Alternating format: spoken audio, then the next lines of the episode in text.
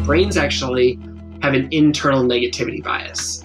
We developed them thousands and thousands of years ago when we were cavemen and cave women, and unfortunately, we didn't evolve past it. And it means that bad news sticks to our brains like Velcro, and good news slides right off like a slip and slide. And it takes intentionality and hard work to hold on to the good news stories that we see.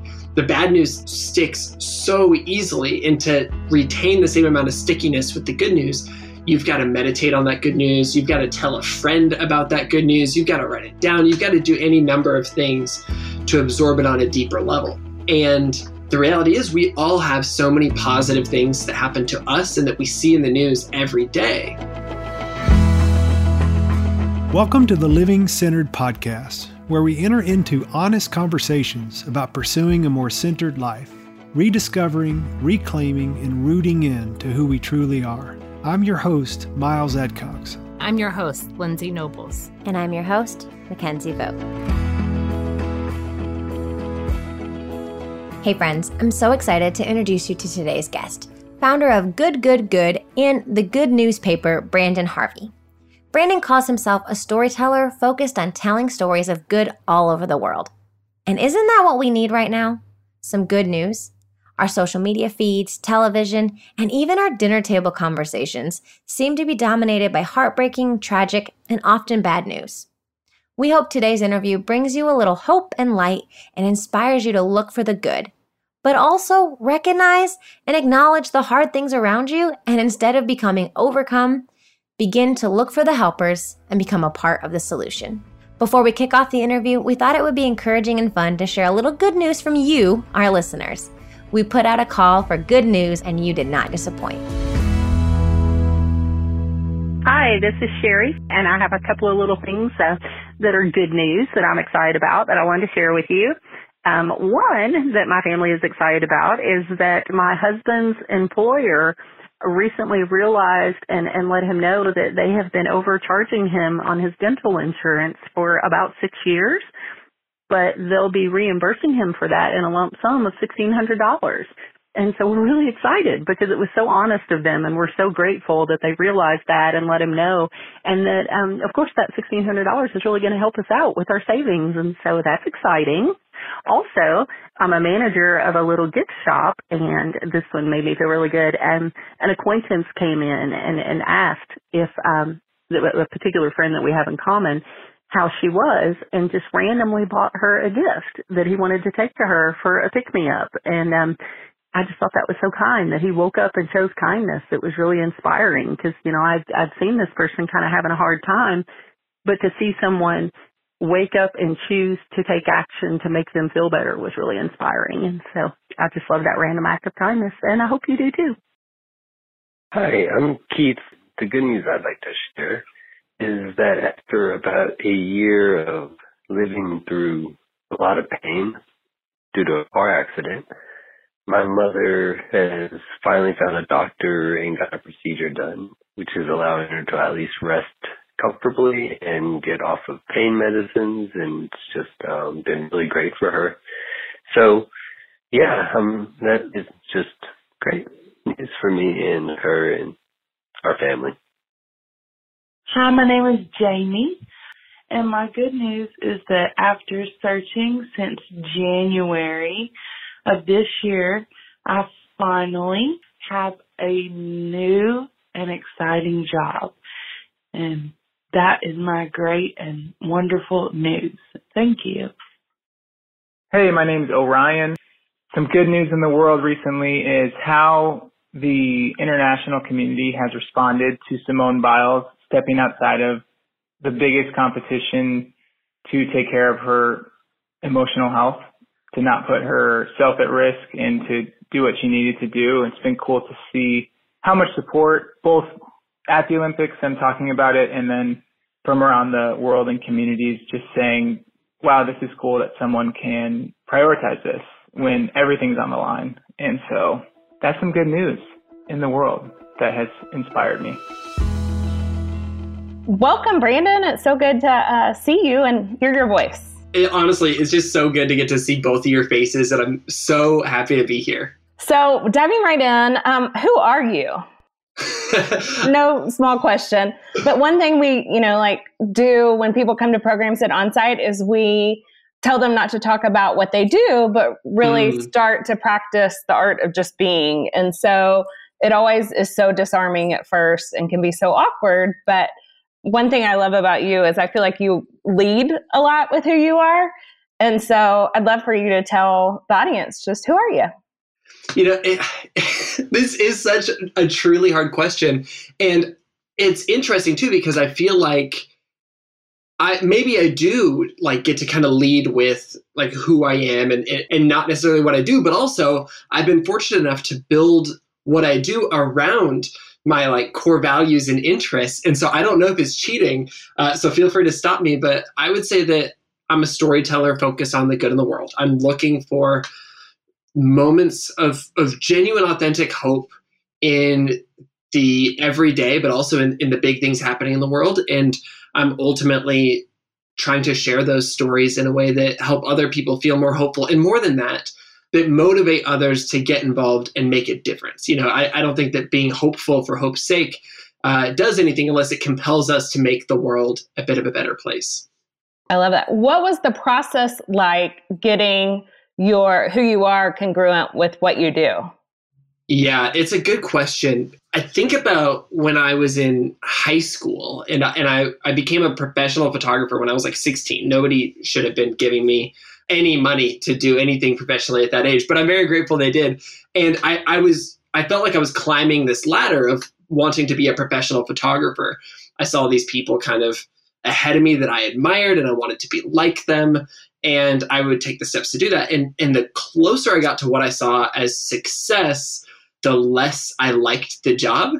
mm. And I figured out that I was completely wrapping my identity up too much in my work and specifically in like a niche part of my work because I did find joy in in, in a sense of like belonging in a few parts of my work, but I realized that it wasn't the things that I had set my sights on. And so when I kind of zoomed out and recognized that maybe what it was that I cared about was not the title of photographer or being seen as a photographer on the internet or with my friends, and it was more so that I, I cared about being able to experience hopeful stories and then communicate those. And then I started to kind of build my work in alignment with that. That's when things started to change for me. But I still think it was probably years before I I was I, well, it will probably still be years before I'm, I'm really able to see my work as separate from you know my identity but but i do feel like i de- that was the moment where i started unpacking that for the first time and, and all of a sudden i started to enjoy my work more and i didn't see it as work necessarily either hmm. When you say um, hearing hopeful stories and then telling them in a in an effort to kind of help change the world what does that do for you? What's the payoff for you? You know it, it's interesting. I think there's probably a few things. One is I think it creates a sense of stability for myself and others to, to, to recognize that as out of control as many things in the world feel, there is always a little bit of hope to be found or to be created. And, and I think about that quote from Mr. Rogers uh, our beloved Fred, uh, who, when he said, When I was a boy and I would see scary things in the news, my mother would say to me, Look for the helpers. You'll always find people who are helping. Oh, good. And it's just such an encouragement to hear her say, You will always find people who are helping. There will always be helpers. And keeping that as a guiding force allows me to continue to pay attention because she doesn't say you know when when bad things happen in the world turn off the tv she says, look a little closer. And so, as somebody who wants to be paying attention to the world, but I don't want to feel absolutely overwhelmed, it, it, it allows me to do that and to continue staying active and involved with the injustices and being aware of the injustices in the world without completely letting those things bury me to a point where I, I can't do anything, where I can't take action, where I can't be part of the solution and, and and being a part of the solution to kind of bring it full circle i think is also what allows me to maintain that sense of hope to recognize oh when i saw that problem I looked for the helpers. I maybe even joined in and became a helper. I mm-hmm. recognized that I had an ability to shift the problem a little bit. And it's not like I'm even like on the front lines of any of these things. I'm just, you know, maybe making a donation when I see something that breaks my heart in the news. Or, you know, I, I'm celebrating somebody who's out there on the front lines doing work. And that allows me to not feel hopeless every day in the midst of the many hmm. injustices that so many in the world are facing. Mm. I love that. I love the hope to be, I can't say it the way you said it exactly, but it was poetic and good. It was hope to be had or hope to be created.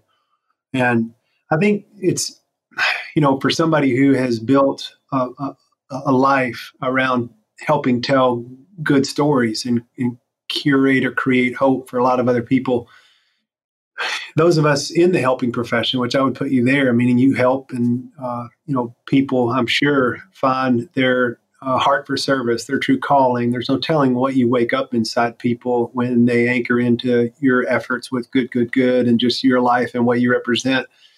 But for me, being in the helping profession for quite some time, I, I there's no mistake I got into it externally motivated, but internally searching. Mm. And I was keenly interested in helping change lives and, and change the world. Um, I did it purely uh, for other people, and it was years before I explored what's what is it about this that wakes me up, that gives me, and I love the way you connected the dots back. That in turn, me helping be a vessel to create hope for other people, I get to experience that same level of hope in a world that feels at this time anyway like there's quite a deficit of it depending on what cycle that you get your information from so i just think that's beautifully well said and shared there's so many people right now asking big questions about how do i make my life be more on purpose i guess for people who are brand new to this who are listening and thinking i'm inspired by the way brendan you live what you do i'd like to make what i do matter a little more what would you offer them based on what you've learned along the journey? Yeah, I, I think that's such a good question. And something you said earlier reminded me of the fact that, you know, I, I got into the world of looking for good news stories on accident. I was just a professional photographer who was getting paid to fly all over the world and document stories for, you know, companies. And I probably really, if you looked at my motivations, it was just to get to travel a bunch, to get to meet a bunch of people, to eat really good food in countries I'd never been to before. But along the way, that was where I discovered amazing solution makers, the the helpers that Mr. Rogers was talking about. And I, I started to recognize that those people were also in my backyard in Portland, Oregon. I didn't have to travel across the world. And when I was able to start to isolate, you know, what are the things that really motivate me about this job that I have, it allowed me to recognize that that I could do it without you know needing to hop on a plane or whatever it was. And so I, you know i would encourage anybody who you know has something that they do in their everyday life whether it's a job that you like or hate uh, whether it's you know a, a, hobby or an interest or, or even just what you're consuming and reading and paying attention to it, when you find that spark where you're like this is the thing that i i, I like uh, even in the midst of if, if you've got a job you don't like there's always that one thing where you're like why do i like this one thing as a part of it start to really question that. And, and, you know, I won't have the answer, and you probably won't have the answer for uh, at least a little bit of time. But as you start to unpack that, think about okay, where else can I? Where else can I find this or apply this interest? And that's when you start to really explore things. I didn't. I didn't make the leap from photographer to storyteller overnight. I, I went from photographer to thinking, you know, I really like this story, but I, I can't quite tell it with just photography. You know what? I'm going to learn how to shoot some video a little bit. I'm gonna I'm gonna start a podcast. Oh, I'm gonna write a really long caption on Instagram, and all of a sudden I, I recognized that the central piece was not my photography. It was it was the story at the core of that. And at one point, I, I you know I, I had zoomed out enough and tried enough things that I could see that. And so just keep on playing around with it. Keep on figuring out like what is this thing that I like? How can I keep on playing around with this? And I really think that the way that we're wired, you're to find a sense of purpose within that and, and not just purpose for yourself but a, a purpose driven to affect other people because I, I, think that that is a little bit innate to us when we're paying enough attention uh, that we have an ability to use those things that are so core to who we are to, to make a difference and to help other people hmm. yeah that's awesome Something that I learned from Miles when we were um, sort of first entering into the pandemic was he was talking about how people, a lot of people like sort of shift and feel unstable because they're like vacillating between sort of living in like the uncertainty and the fear of the unknown and then this like hopeful optimism and i think so much of what you've done this year in particular and even prior to but it's the the world has felt so loud with the fear and uncertainty. I feel like part of what you do um, in your work is sort of help help us all ground the voices a bit with the good news. How do you live in sort of that groundedness between sort of the fear and uncertainty, which is real and we have to acknowledge it, but also like just trying to stay hopeful? Yeah, you know, I think that when bad things happen in the world, we all have a natural tendency to do one of two things. It's either and I've been on both ends of these spectrums so hard, it's embarrassing. But the first is you just want to block it all out. You want to pretend that it doesn't exist. You want to bury your head in the sand. And, you know, not everybody actually has the privilege of doing that. And for me, as a person of, of a, an immense amount of privilege, when I look at the news, most of the bad things happening in the world don't actually affect me or at least not directly. And so I, I truly do have the ability to bury my head in the sand. But the problem is, you do that for too long and, and you start to break down. You can't actually really hold back the pain. Problem number two on the other end of the spectrum, which is where I've definitely been, probably more recently, is paying way too much attention to all the bad things happening in the world because you, you want to be seen as somebody who is paying a lot of attention, or you feel like it's your duty to pay a lot of attention, um, or or whatever it is. But the problem is when you just are focusing on only the problems, uh, it, it, robs you of your ability to be a part of the solution. It, it essentially drives so much cynicism that you feel like there's no point in doing anything because the world is so bad and, and the problem with both of these ends of the spectrum really is that they you lose your ability to be involved in making a difference. And so what we really encourage people to do at Good Good Good is to focus on always I, we essentially have like a three part framework. We say when you see problems in the world and, and you should be seeing them, you should be paying attention to them, it's okay to mourn them. It's like so real that when you see you know a new typhoon coming through the philippines when you see people uh, sleeping outside in your community when you see something that breaks your heart you should mourn that you should feel that because that's real. But you shouldn't stay there. Then we follow mr rogers advice for step number two which is to look for the helpers. Because like his mom said like you will always find people who are helping find those people and celebrate them. Take a moment to recognize that, you know, that, that there is somebody already actively working to create a solution. But then step three, you never want to stay there either. It's your responsibility to play a part in making a difference in some way. You do not have to fly across the world. You do not have to start a nonprofit. You don't have to do some big thing just figure out how can I help this helper a little bit. And it might be, you know, sharing something on your Instagram stories. It might be donating $10. It might be volunteering and getting involved. And the truth is, probably the more you do this, the more that you'll take steps to do bigger and bigger things as you come to appreciate it more and see more opportunities to make a difference. But when you do that, you can feel a whole lot more hopeful about what's happening in the world. And I think for many of us who were maybe burying our heads in the sand a little bit. This was the year where we couldn't quite do that anymore. And for the for the people who are on the cynical side, paying way too much attention, I think that we uh, we hit a wall where where it, it kind of broke us. We felt like we couldn't go on anymore, feeling so much despair. And so I think a lot of people are coming to terms with this, and it actually is really hopeful to me to know that there's this group of people who are being awakened to the opportunities to be a part of the solution, to make the world a better place. And when we're all actively playing our parts with the things that we see wrong with the world, the the faster we get to make a difference, the faster we get to create change together. Yeah, I love the idea of, you know, really taking a step towards action and like acknowledging what things are within your control that you can do and sort of i think that that helps give us all so much more perspective than just feeling like overwhelmed with all the voices that are out there. Yes. Because because we can't do everything. And i think that's the biggest thing is I, I would say that we will always have particular things that break our heart the most. Uh, and those are i think the places where we should be spending our attention. What breaks my heart might not be exactly what breaks your heart.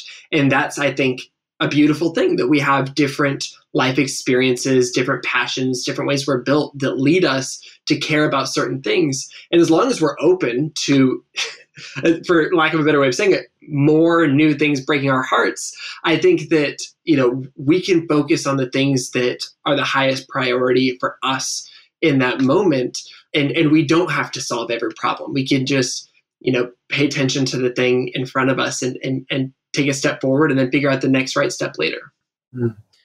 sometimes we can get compassion fatigue and and yeah. start to struggle and our goal is to help other people but in in that question you framed up which i think is so beautiful i think i want to go back and think about that in terms of what i'm really driven to do right now to help but what breaks your heart? It seems like you have thought about that. What breaks your heart the most and why that might be in your story somewhere? You know, for the most part, when I ask people that question, they'll be like, oh, I care about human trafficking. I care about homelessness. I care about small businesses. Whatever it is, it's it's something like that. And for me, I, I do feel like my thing is is cynicism.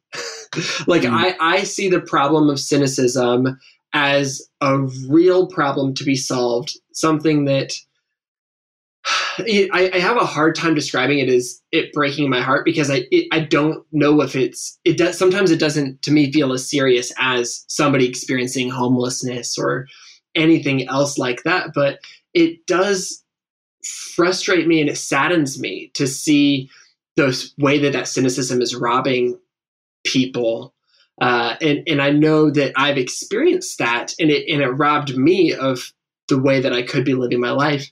And I want others to be able to experience that transformation of hopefulness. But do I know where that comes from immediately? You know, I don't know if I necessarily do. Maybe it's from my own experience on both ends of that spectrum of, of burying my head in the sand and feeling cynical. It's not always the obvious. It's not always, well, this happened because this happened. Mm. Sometimes it's like, because it's like what you said, Brendan. There's a lot of amazing people and that are probably really passionate about supporting homeless, but they've never been homeless. They come from a privileged position, but there may be something that they can connect to about feeling left out, a little bit lost, a little bit lonely, a little bit misunderstood, and therefore they they it breaks their heart to see somebody living that in an extreme way, and, and it activates them to want to help. I wonder if oftentimes our care really do, for a particular issue really does come from some deeper internal motivation. And of course, you know, somebody who did experience homelessness, you know, I see it all the time, you know, does go on to create a nonprofit that serves people who had the same experience as them.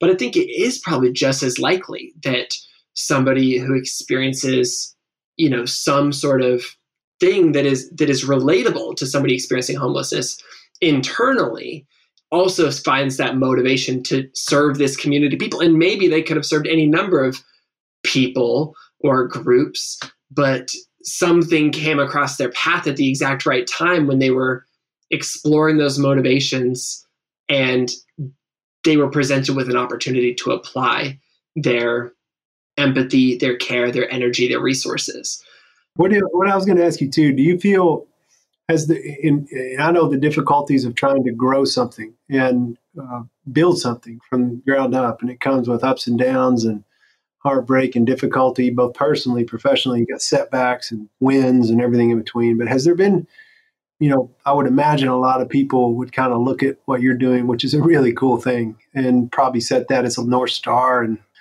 but it may feel unobtainable. And I just wonder if you could humanize a little bit what it's been like to be Brendan Harvey and build what you build with good, good, good. And I, I always joke because we make a print newspaper in 2020, and I'm like, I do not recommend it to anybody. I'm glad we do it. We have a community who loves our good newspaper, but I, I certainly uh, do not think that it is a good business model to follow. uh, and it's, I'll start off by just saying that every single year of my life, if you were to tell me a year before what my life would be like 365 days later, I would never have believed you. You know, I did not plot this path from the beginning. I didn't plot the path month by month, year by year. I, I've just remained open to what comes next. And it's meant saying goodbye to some things and hello to new things. And that's why I am where I am today. The work that I'm do drives a lot of passion and energy.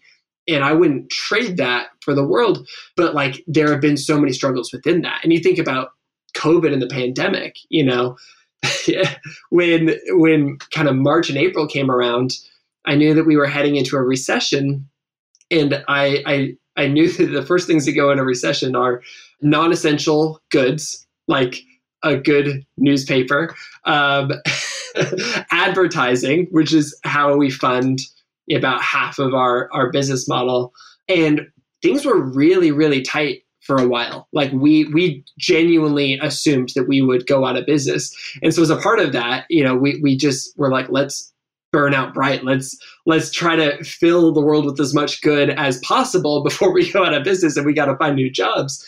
Uh, and fortunately, that was when we saw things kind of catch fire a little bit because of that. Uh, maybe us, you know, pushing a little extra hard at the end, uh, and also partly just because I think people needed some good news. But I guess I say that to say that for people who have been following the work we've done, we had a few really cool things happen to us this year. We were featured in the New York Times. I did an Instagram live with Miley Cyrus, random crazy stuff like that to feel so aspirational. But behind the scenes at the exact same time, I was reading over our, you know, our, our books in QuickBooks and and and wondering if we would make it to the next month. I was having hard conversations with team members. I was you know getting calls from clients canceling projects and it, it, you you really are never seeing those things and we try to be transparent about all these things but like you know we can't even just push push all these things out in the world so even as a company that tries to be transparent about where we're at you know you're still never seeing all the behind the scenes and so and the, biggest thing is on those days like on the day where the new york times article dropped i was so ecstatic. I was so excited. But probably when I think about like my core thought at the end of the day, it was it was still the worry and the wonder about what's happening the next day. And so for anybody who's who's experiencing that heartbreak, that nervousness, that anxiety around building something, like that's normal. That that's a real thing. But the good days do come and the the progress that you make is, really energizing and I, I think that it's especially true if, if you really are, if you built a sense of purpose, a sense of deep mission into the work that you're doing. It's not just because you saw a gap in the market uh, and wanted to financially benefit from it. It's something where you saw a genuine need in the world and you wanted to create a solution to that. Then I think that that purpose will pull you through those hard days, those hard months, those hard years. You know, and I think you know, that's where the congruence kicks in and the experience kicks in. That is the fuel for exactly what you described, which is, and there are good days and it's hard. And I wouldn't trade it at all. You know, I feel the same way. It's, it's there is something beautiful about the messy middle and the whole journey. But at the end of the day, I think when we're truthful about the good, bad, and the in between, it just makes us more human, which makes us more whole uh, which makes it more sustainable. So I appreciate you sharing that part. Thank you. And uh, one other thing I was kind of thinking about is I also feel like some of the like the motivations and the things that energize me have changed over time.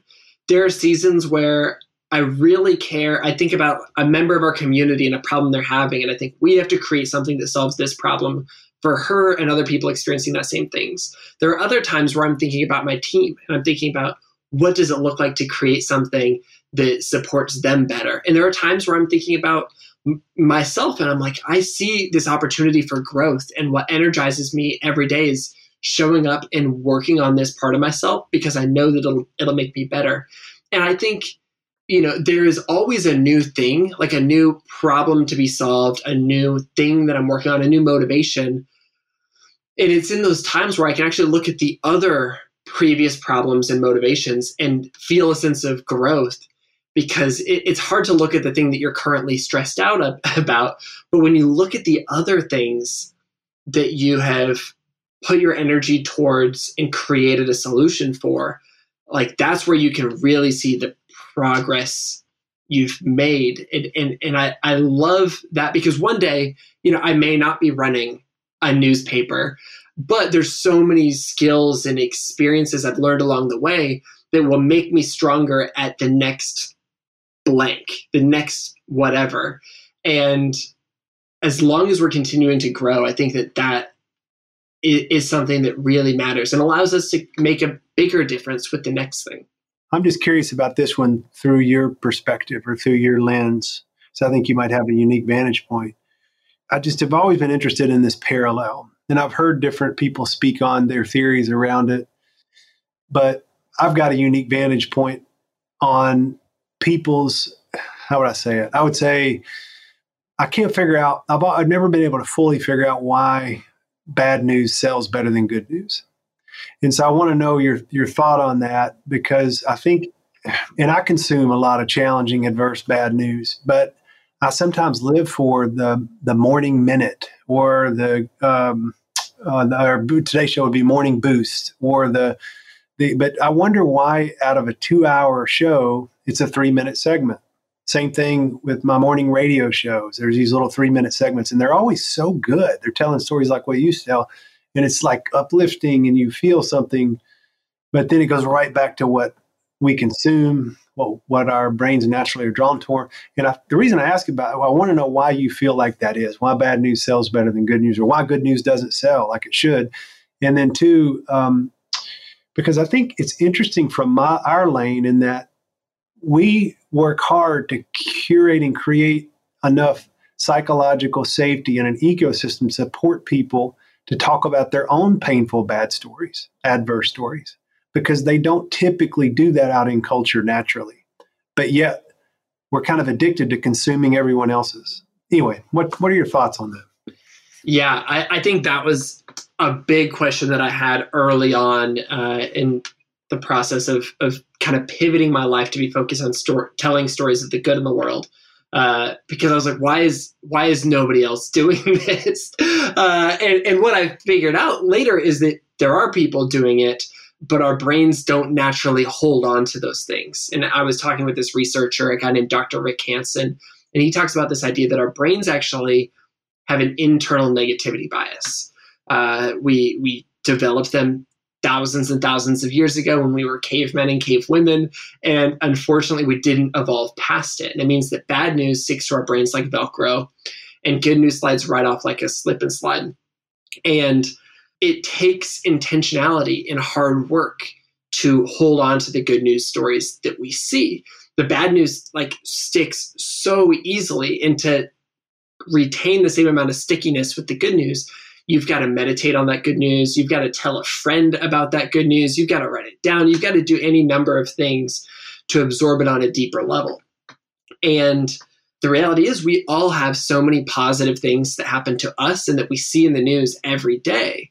If you take a moment to just take a breath and close your eyes, you can name five things that you're grateful for today, five positive interactions you had with a stranger online or in person. And the thing that you may find yourself thinking about at the end of the day, though, if you're not being conscious about it, is the few bad things that happened, the few problems. Same goes with posting something on Instagram. You get a dozen positive comments, and you get that one where maybe somebody was being a little passive aggressive. They were being a little bit rude, and and that's the one you think about. Even though you got a few hundred likes and you got a dozen people saying positive things, but you think about that one negative thing. And so at Good, Good, Good, that's where we started figuring out okay, how do we hack this? How do we figure out some weird ways to get people to absorb these things on a deeper level?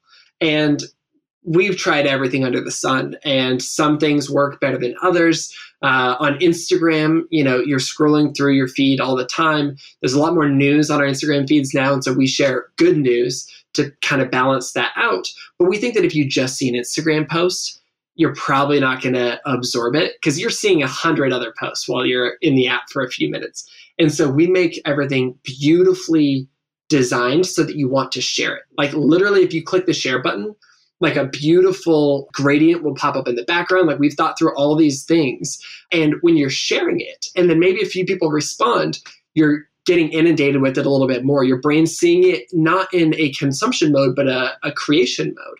And so you hmm. absorb it on a little bit of a deeper level. We made our print newspaper because it doesn't have push notifications like an app has. And you're you're forced away from bad news for long enough that maybe you're meditating. Uh, when you flip the pages, you have to do it slowly enough that you absorb good news on a deeper level. We've we've kind of tried to build these little bits of design into everything we do to trick people because you know I, I do think that honestly, if you see a good news story, you take 10 seconds to meditate on it, to think about it, to thank God for it, to write it down, whatever it is, like you'll fully absorb it but in the days where you're being a little bit less mindful and you're not remembering to do that, we still want to help you absorb that good news. And so, to answer your question, I think there's a lot of good news that is being reported, even in the main news sections. But because it's not being framed up as good news, because maybe we're not looking for it, or maybe because we're not retaining it, mm. it doesn't commit to our memory and we don't have time to fully unpack that one, but I can talk an hour about that because I love the. I've got a lot of theories about the psychology and science behind it, but mm. I was mm. just you help clarify a couple of things for me. It makes sense. I, you know, I, I think we uh, often we're constantly from the reptile part of our brain comparing ourselves to other people as a means of survival. People, people, places, things, circumstances, situations, as a way to regulate: is my life better, worse, or different than that. And so when we're in somebody else's shit show, we feel a little better about ours. So I think that's part of the reason why we get drawn to it. But the, the impact, which you just said so well, is that that's an unconscious narrative that we think is solving a problem. But the fact that we have a negativity bias, that negative news is sticky. And too much of it hangs on and it dilutes our perspective towards hope and optimism and therefore it creates the opposite effect of what we're trying to survive to begin with. And so it's just it's so interesting. So interesting. I can't wait to unpack all of this for hours uh, again in the future. So, one final question, Branden. This is called the Living Centered Podcast, and um, that's something we're really passionate about at Onsite is the idea of living centered. We've talked about how you practice gratitude and how you practice positivity and looking for positivity. What are other emotional health practices that help keep you centered day to day? Such a good question. You know, I think one thing for me is the days where I intentionally choose how I'm going to consume the news are my best days. If I'm just getting a drip, drip, drip all day long, uh, it is going to completely ruin me. But if I just decide, hey, I'm going to go in for an hour in the morning, an hour at night, and I and I work in the news business, so I think a lot of people can probably do a little bit less than that. And I know I'm going to go in with a specific, you know, to a few specific websites, and I'm going to, you know, pick a diverse range of things. You know, when I'm intentional about that whole process. I feel much less overwhelmed because during that time I can practice a sense of mindfulness around you know how i'm thinking about these things how i'm making sure that i'm looking for the helpers when i feel overwhelmed etc so that's one thing. The other thing is having people in my life who i can wrestle with problems with.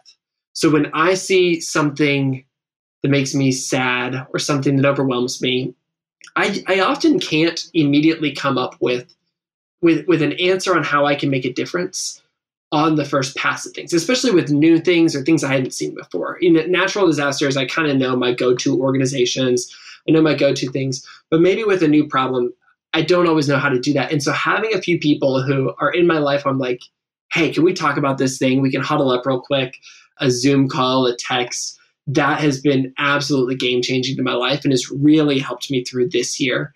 Uh, and then lastly, I have found that the times where I take out my headphones, I take a moment to not be consuming, but to just process things, like that changes my entire day, whether it's a meditation or going on a walk or just like making food while not listening to a podcast. Uh, sorry, podcast listeners who are doing that right now. but when I when I just choose to do that a few times a day, like that gives me the emotional bandwidth to take on the day like nothing else. Uh, so those are three core things that that have been really really helpful to me. Those are helpful for me too. Yeah. Branden, thank you so much for joining us. This was so fun. Thank you so much. This is truly so fun. I love everything y'all do, and uh, it's just so good to get to talk with you. So thank you for having me. You too. Thanks for your time, buddy. That was yeah. I'm going to trade in some consumption for a little more process, and I would encourage people listening to this. I mean, what are the the three things that ground and center you? What's one thing you take away from our conversation today? And instead of jumping to the next podcast, push pause for a minute and put it put it down and and maybe journal on that or sit with that. Uh, even if it's five minutes, sit in process for a minute before you jump right into consumption. Straight from our friend Branden Harvey. I like that advice. All right, buddy. Thank you. Thank you. Thanks for joining us for this conversation. If you want to hear more from OnSite, find us on social media at OnSite Workshops. You can also find me at Miles Adcox.